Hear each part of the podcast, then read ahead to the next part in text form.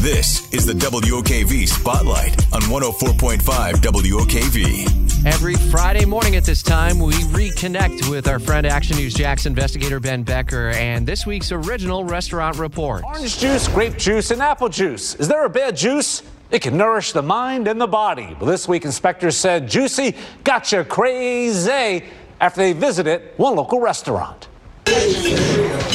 I paid a visit to Juice Tap on Gate Parkway near 295. The worker didn't want to appear on camera.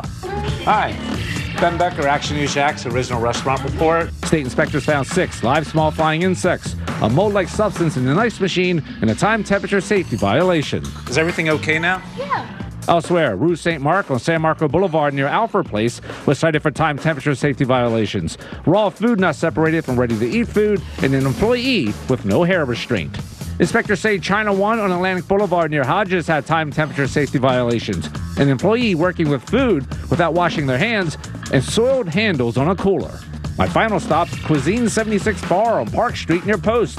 It was cited for time temperature safety violations. Raw food stored over ready to eat food, and an employee drinking from an unenclosed container. And Ben says all the restaurant's past follow up inspections. You can watch the original restaurant report with Ben Becker tonight at 6 on CBS 47 Fox 30 Action News Jax.